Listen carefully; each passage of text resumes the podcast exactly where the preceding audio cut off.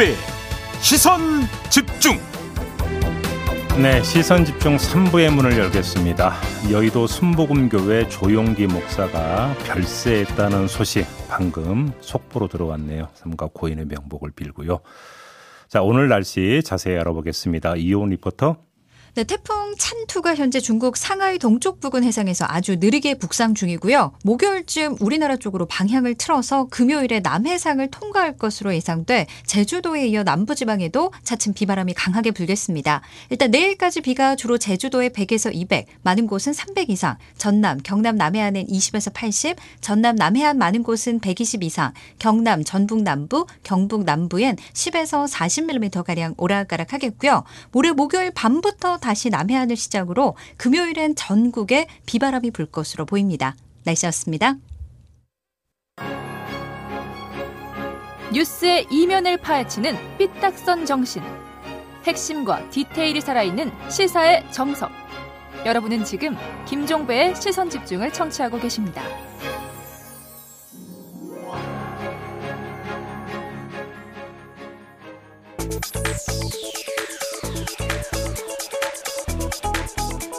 네, 국민의힘 김재원 최고위원과 함께하는 정치 견제학 시간입니다. 어서 오세요, 의원님. 네, 안녕하세요. 중책을 맡으셨던데요. 공명선거 추진 단장을. 이 국면에 공명선거 해야죠. 일단 공명선거 추진단은 그러니까 후보 검증단 일단은 그 그런 성격인데 일단 제1 임무가 지금 불거져 있는 고발 사주 의혹 사건에 대한 진상 규명 이렇게 보면 되는 겁니까? 그리고 네거티브 대응까지 포함해서. 네. 어차피 뭐 어, 대선이 시작됐으니까 음. 우리 당 후보 전체에 대한 이른바 네거티브도 있는 것이고 네. 그 대응도 해야 되고 음. 또 후보들 자체에 대한 어뭐 문제 제기가 있으면 저희들이 또 어, 필요한 범위 내에서 음. 살펴봐야 될 그런 경우도 있겠죠. 항상 그 대선 때나 또는 이런 국면이 되면 어, 주로 이제 우리 당 후보가 결정된 후에 이런 대응팀들이 구성이 됐었는데요. 음.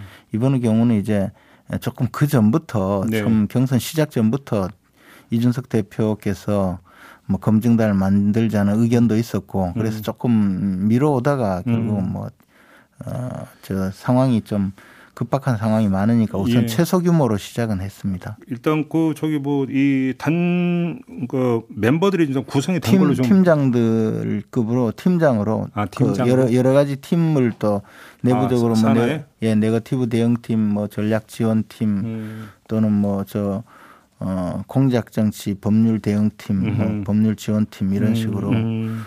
우선은 이제 실무적으로 담당하는 음. 의원님들 위주로 됐지만 향후에 인원은 계속 늘려가야 될 상황입니다. 아 그렇습니까? 그러면 지금 이제 그 언론에 보도됐던 김미애, 김형동, 유상범, 윤두현 의원은 이제 팀장급 이렇게 이해하면 되는 거겠네. 각각 그 뭐 네거티브 대응팀을 이끄신다든가 음. 어, 법률 지원팀을 이끄신다든가 예. 그렇습니다. 일단 그러면 지금 공명선거 추진단은 이제 첫 번째 과제는 뭐 고발사주 의혹 사건 관련 이 부분인 것 같은데 좀 혹시 진척이 된 게 있습니까? 활동 들어간 게 있습니까? 이제 뭐 어, 우리 또 우리가 할 수 있는 어, 방법으로 음. 우선 사실관계 확인 작업은 하고 있습니다. 아 그래요? 네. 그러면 좀 궁금한 게 있는데요.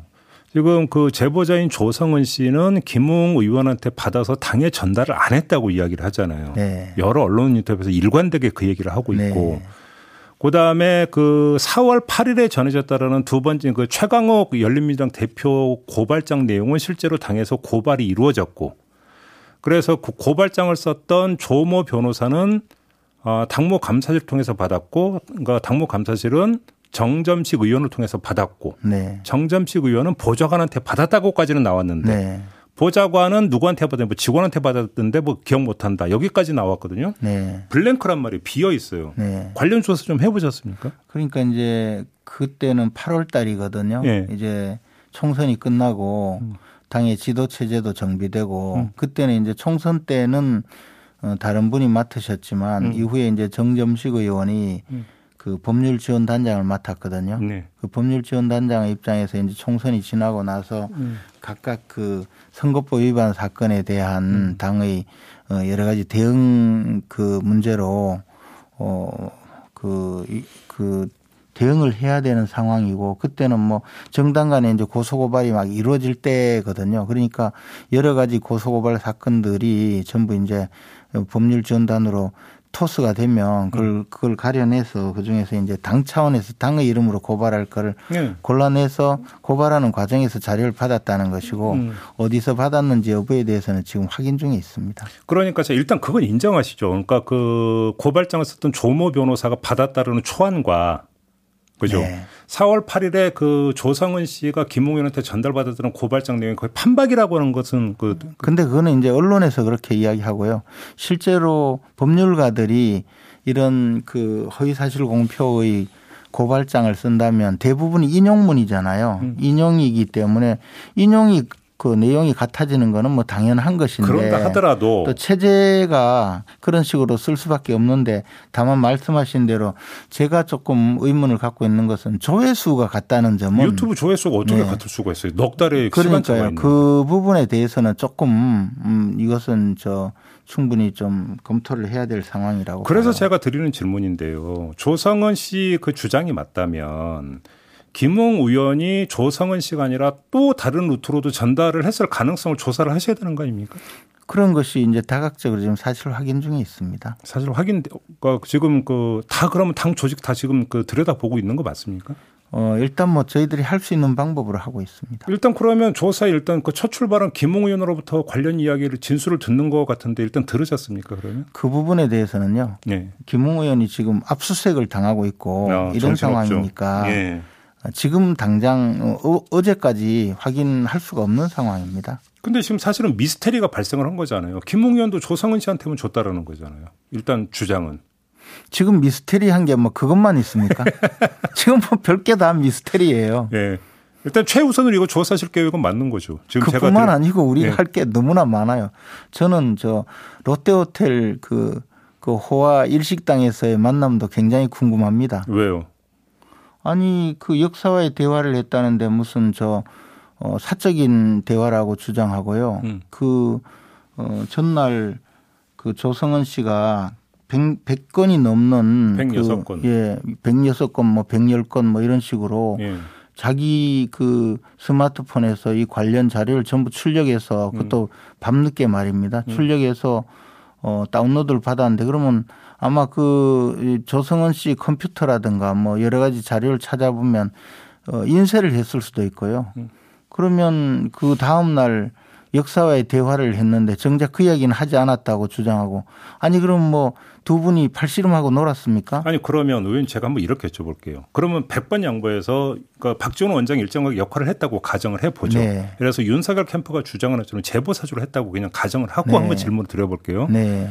그런다고 해서 손준성 검사가 보냈다라고 하는 게 어떻게 지워지고 그거는 전혀 별개의 문제죠. 그건 형사처벌을 음. 받든 안 음. 받든 그것은 뭐 당연히 그러면 수사가 그 두개 진행될 중에 본질이 뭐예요? 그럼 그 두 개 중에 더 본질은 뭐냐면요. 음. 잘 생각해 보십시오. 처음에 이 사건을 보도할 때그 네. 내용이 그 첫날 그, 그 기자가 음. 김웅 의원하고 통화를 할 때 내용에 보면 아 이건 윤석열은 관계없다고 이야기한 것이 나와요. 음. 근데 그러면 만약에 뉴스버스 측에서 진짜 이 사안을 제대로 보도하려면 어, 김웅 의원은 윤석열 총장은 관련이 없다고 주장했지만 우리는 이런 저 연관이 있을 수도 있다고 본다라고 보도를 시작했으면 그럴듯 해요. 근데 윤석열 검찰 뭐 제 고발 사주 의혹 이래 가지고 시작을 하고 모든 것을 윤석열로 끌고 갔고 공수처는 지금 어 과연 무슨 증거를 확보했는지는 몰라도 윤석열 그 후보자를 어 피의자로 입건을 했거든요. 그럼 이 보도와 지금까지 수사의 모든 내용은 윤석열의 초점이 맞춰져 있어요. 근데 그 과정에 그 보도할 때의 어 시간 예, 그 부분에 대해서도 우리 조성은 씨는 우리 총 우리 원장님하고 제가 의도했던 날짜나 또는 배려받았던 날짜와 관계없이 치고 나갔다는 거 아니에요. 근데 그 나머지 이야기를 잘 보면 이게 윤석열이 후보가 된 다음에 보도할지 그 전에 보도할지 아니면 아예 9월 달에 보도할지를 두고 많은 논란이 있었던 것 같아요. 이야기가. 그러면 이것은 처음 보도 시점이나 보도할 때 윤석열을 어떻게 끌고 들어가느냐 그 모든 것이 이 박지원 원장이 결부되어 있다고 볼 수밖에 없어요. 근데 국정원법상에 이 정치관여죄가 있거든요. 바로 음. 단순히 그냥 정치에 관심을 갖거나 하는 것이 아니고 국정원장이 자신의 직위를 이용해서 특정 정치인에 대해서 반대 의사를 유포하는 행위 자체가 정치관여죄예요. 잠깐만 위원님 그러면 그러면 이것은 국정원장이 정치에 관여해서 뉴스버스 측에 어떻게 제공을 할 것인지 그 모든 것을 다 지휘한 꼴이 되거든요. 잠깐만요. 이것보다도 더 큰 그러면 박지원 원장이 뉴스버스 취재 보도 과정에도 일정하게 영향을 미쳤다. 조성은 씨 말고 이렇게 혹시 보시는 겁니까? 그것은 아무 증거가 없죠. 제 이야기는 음, 음. 조성은 씨저 발언이 이게 사람이란 게 부지불식간에 숨기려다가 진실이 그 그러면 나는데요. 그러면 질문을 제가 조성은 씨가 이렇게 이야기했잖아요. 우리 원장님이나 제가 원했던 날짜가 아니라 음, 그랬잖아요. 그거는 어제 저희 인터뷰에서 이, 이 정치 일정에서요. 선거 과정에서 특히 선거 일정에서 어떤 보도를 언제 하느냐가 가장 중요해요. 음. 언제 터뜨리느냐 이런 것 중요하잖아요. 근데 그것을 우리 원장님께서 원하신 날짜는 언제인지 저는 그게 궁금해요. 그러니까 이제 그거는 뭐 사담만 했다니까. 어제 저희 인터뷰에서 얼떨결에 나온 거라고 이야기한 걸 좀 전해드리고. 얼떨결에 나온 것이 진실이에요. 알겠습니다. 근데 저희가 전혁수 기자하고도 인터뷰를 했고 네. 조성은 씨하고도 인터뷰했는데 공통점이 뭐냐면 이게 기사화의 시작점이 뭐냐면 조, 전혁수 씨와 조성은 씨가 그냥 개인적으로 만나서 이야기를 나누다가 우연하게 아, 텔레그램을 그렇게 들어온 적이 있다라는 이야기가 나왔고 그래서 어 그래 해가지고 이제 보니까 처음에는 그래서 이야기는 손준성이라고는 인물이 나는데 모르고 스쳐 지나갔다라는 거죠. 우연한 기회에 시작이 됐다는 게 두 사람의 공통된 진술이거든요. 시작이 됐는데 음. 그거는 뭐 그렇다 쳐요. 음. 근데 정작 그 조성은 씨는 음. 처음에 파일을 받았을 때 작년에 받았을 때 이미 이것은 큰 사건이다 음. 해서 갖고 있었다고 했잖아요. 또 다른 인터뷰에서 아니 뉴스 보수가 이미 취재 들어가서 아니에요. 아, 이런 그 전에 의미가 있다고 했으니까 그 전에 처음에 작년 4월달에 받았을 때부터 예. 이거는 검사가 개입됐다라고 생각했다는 거예요. 근데 어쨌든 취재 초기에는 음. 어, 이것은 우연히 알게 됐다고 해도 네. 그때까지는 파일을 보여주기만 했다는 거잖아요. 음. 넘겨주지 않고 음. 그랬는데 바로 8월 10일 날, 음. 즉, 박지원 국정원장을 만나기 전날 음. 110개 가량의 106개인지 뭐 110개인지 가량의 파일을 다운로드를 받아요. 음. 그리고 다음 날 박지원 원장을 만나요. 그리고 그 다음 날도 또 일부를 또저 다운로드를 받거든요. 그리고 그 이후에 뉴스버스에 넘어가요. 음. 그러면 이게 뭐겠어요? 이 뉴스보스에 파일을 적응해서 보도하게 만드는 데는 박지원 국정원장의 역할이 가장 크다는 거죠. 알겠습니다. 자, 그러면 각도를 틀려서 어제 이제 집중적으로 나왔던 근데 게 이것은요. 잠깐만요. 하나만 더 말씀드리면 이것은요. 음. 제가 보기에 어, 조성은 씨가 워낙 말이 많기 때문에 이런 분은 거짓말 탐지기 조사를 하면 금방 나와요. 거짓말 탐지기는 않아요. 증거 능력이 없잖아요. 아니 본인이 본인이 자신 있으면 동의하면 증거 능력이 생겨요. 알겠습니다. 근데 그러면 어제 집중적으로 나왔던 게 전달 버튼을 누르니까 손준성 검사의 계정으로 바로 들어간 거 있잖아요. 그 그래서 그 그건 어떻게. 보세요? 그 부분은요 수사를 하면 돼요. 음. 손준성이 보내서 그 김웅이 받았으면 이 둘 사이에 먼저 조사를 하고 그럼 한번 그거에 대해 성격을 규정해 주세요. 손준성 검사가 보낸 게 맞다고 일단 가정을 하면 이 사안의 성격을 어떻게 규정을 하시겠습니까? 그것은 검사와 어, 국회의원 출마한 후보자 간의 문제인데 음. 그 다음 단계로 국, 음, 공수처가 윤석열 총장을 다시 피의자로 입건을 했잖아요. 네.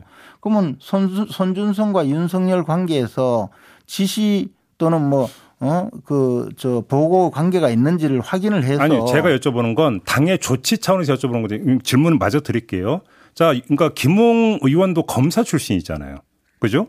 손준성 검사가 본인한테 그걸 보낸 거가 이제 사실로 가정을 한다면 이 행위가 어떤 법에 저촉이 될 수 있는지를 인지를 만약에 하고 했다면 당의 징계 대상이 될 수 있습니까 없습니까? 그것은요. 우리 네. 당은요. 음.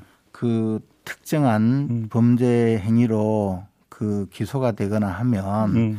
당원권이 정지되는 그런 강력한 윤리위 규정이 있어요. 예. 그래서 음. 그에 따라서 될 것이고 지금은 그 전 단계를 봐야 되잖아요. 음. 기소나 뭐 이런 부분 이야기하는 것이 아니고 네. 어, 문건을 넘겨받았을 때도 돌아다니는 문건을 그냥 넘겨줬다면 음. 그것은 법률적 평가는 또 다를 거예요. 근데 자기가 작성을 했다면 음. 또 다를 것이고 또는 뭐 예를 들어 그 고발장에 첨부되었다는 판결문을 뭐 어떻게 입수해서 부정한 방법으로 입수해서 전달했다면 또 그에 대한 처벌은 또 있을 거예요. 그리고 그것은 공수처에서 하면 돼요. 그리고 그것은 뭐 당연히 법에 의해서 처벌을 하겠죠. 지금 이 상황에서. 제가- 근데 저는 그 사건 그냥 만약에 손준성 검사와 김웅 의원 간의 사건이었다면 이 사건이 이렇게 됐겠습니까? 이것을 윤석열을 피의자로 입건하고 윤석열 검찰이 고발을 사주했다고 제목을 붙여서 시작을 하면서 처음부터 윤석열을 타겟으로 했기 때문에 사건이 커진 것 아니겠어요? 그러면 그 문제를 일으킨 사람들은 이 목표가 전혀 손준성이나 지금 김웅은 관심도 없어요. 윤석열이 엮여 들어가느냐 예. 그걸로 시작했잖아요. 음. 그럼 그에 대해서 책임을 져야 돼요. 만약에 윤석열이 어떤 혐의가 있는지에 대해서 입증을 하시든 입증을 못하면 그에 대해서 책임을 지든 그런 문제지 김웅과 손준성은 문제는 법대로 하시면 돼요. 근데 이제 제가 그러니까 드리는 질문 중 다시 한번 추가로 질문을 드리면 김웅 의원은 그거에 대해서 뭐 단순 전달하는 게 법에 저촉되지 않지 않느냐라는 취지의 또 주장을 한 바가 있어요. 그뿐만 아니고 또 모르겠다고 이야기도 하고. 근데 이제 뭐 제가 그래서 드리는 질문은. 그러니까 이제 당은 그꼭 사법의 영역에서만 움직이는 건 아니잖아요. 그렇죠? 그다음에 지금 공명선거 추진단장께 그래서 제가 드리는 질문인데 검사가 만약에 그런 고발장을 작성해서 과거 동료 검사였던 총선 후보한테 전달했던 부적절한 행위가 맞잖아요. 사실이라면. 그 다음에 전직 검사가 이것이 부적절한 행위라는 걸 인지를 못하고 조성은 씨한테 전달했다는 것은 속아 웃을 일이잖아요. 그러면 사법적으로 걸리느냐 안 걸리느냐의 문제를 떠나서 김웅 당시 후보가 이런 행위한 거에 대한 적절성에 대한 평가가 당에서 이루어져야 되는 거 아니냐 이 질문을 드리는 거거든요. 그래서 그거는 지난 총선 때의 상황이잖아요. 네. 근데 총선 때 이, 이, 저, 지금 벌어진 문제는 1년 전의 문제이기 때문에 사법적으로 처리를 하시면 되고 음흠. 우리는 지금 대선에 음. 벌어진 문제를 해결해야 되는 상황이잖아요. 네네. 공명선거 추진단이니까 음, 음. 대선에 지금 문제가 되는 것은 이 사건을 윤석열하고 엮으려고 한 이 네거티브에 적절하게 대응하는 것이 첫 번째 문제이고요. 추진단의 일단 2차 과제는 그렇죠. 음, 음. 아니 그것은 지금 우리가 지금 김웅과 손준성 검사 사이 문제는 김웅 의원과 손준성 검사 사이 문제는 공수처에서 달려들어서 아마 본인들이 생각하는 것보다 훨씬 가혹하게 수사를 하겠죠. 네. 우리가 그에 대해서 미리 찾아서 어떻게 할 수가 없는 상황이 돼 버렸어요. 그러니까 그 문제는 그 문제대로 법적으로 또 해결을 하는 것이고 알겠습니다. 이 사건을 두고 윤석열을 잡으려고 처음부터 기획한 이 정치 공작 행위에 대해서는 저희들이 대응을 해야죠. 알겠습니다. 마무리를 해야 되는데 지금 검증단 겸 네거티브 대응을 겸하고 있다고 했잖아요. 원래 아니 잠깐 이제 마무리해야 예. 되니까 짧게 예. 이제 질문만 드리고 마무리할게요. 그렇다 된다면 어떤 그 결론을 전제하고 조사를 하실 게 아니라 조사부터 한 다음에 결론을 도출하셔야 되는 거. 아닙니까? 근데 윤석열을 엮으려고 한다라는 이미 선행 판단을 하고 계신 거잖아요. 그건 대한민국 국민이 다 알잖아요. 아 그렇게 보시는 거예요. 그렇죠. 알겠습니다. 그 점만 좀 확인을 하고 윤석열 후보 관련 앞으로도 여러 차례 국민- 이야기할 수 있지 않겠습니까? 대한민국 국민뿐만 아니고 아까 말씀하셨듯이 지나가는 소도 다 알잖아요. 소가 또 소환됐네요. 다음 주를 기약을 하면서 마무리할게요. 네, 김재원 최고위원과 함께 했습니다. 고맙습니다. 고맙습니다. 세상을 바로 보는 또렷하고 날카로운 시선 믿고 듣는 진품 시사 김종배의 시선 집중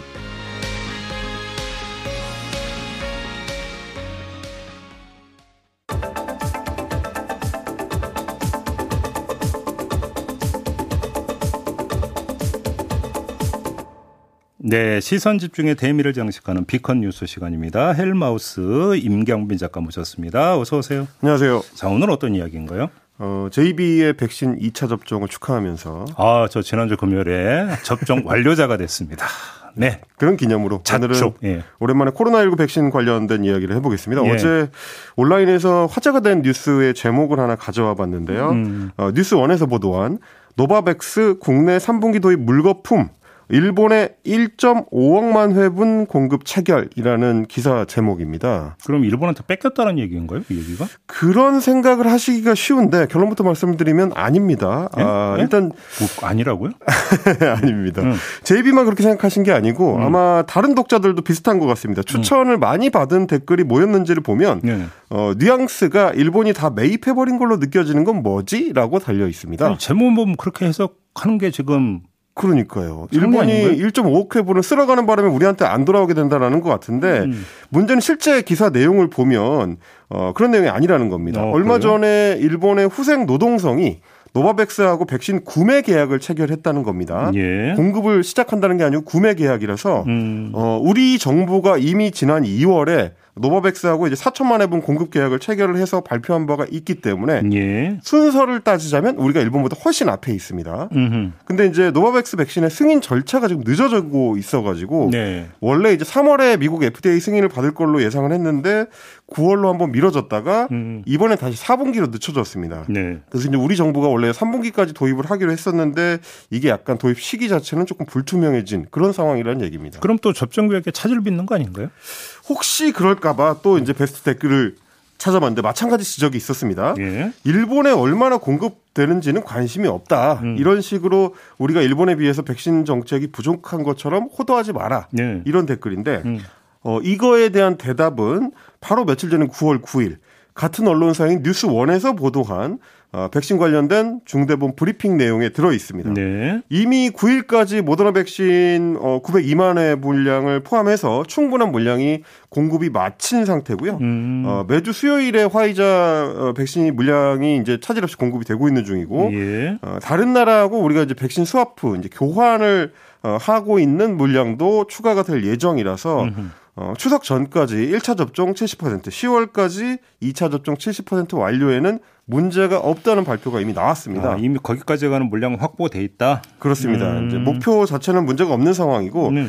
4천만 회 분량이나 빠지는데 왜 차질이 없냐 이걸 좀 따져봤더니 네. 어, 노바백스 백신은 애초에 이제 2월 15일에 방역 당국에서 발표했던 그 백신 공급 일정 이 최초 발표에는 없었던 추가 계약 물량입니다. 음. 그러니까 이제 쉽게 말하면 이제 보험용. 그렇습니다. 보험용으로 원래 수급 안정을 시키려고 했던 거라서 음. 앞으로 노바백스 백신이 도입이 되더라도 주로는 일명 이제 부스터샷에 사용될 그런 아. 전망입니다. 그러면 아무 문제 없는 거죠.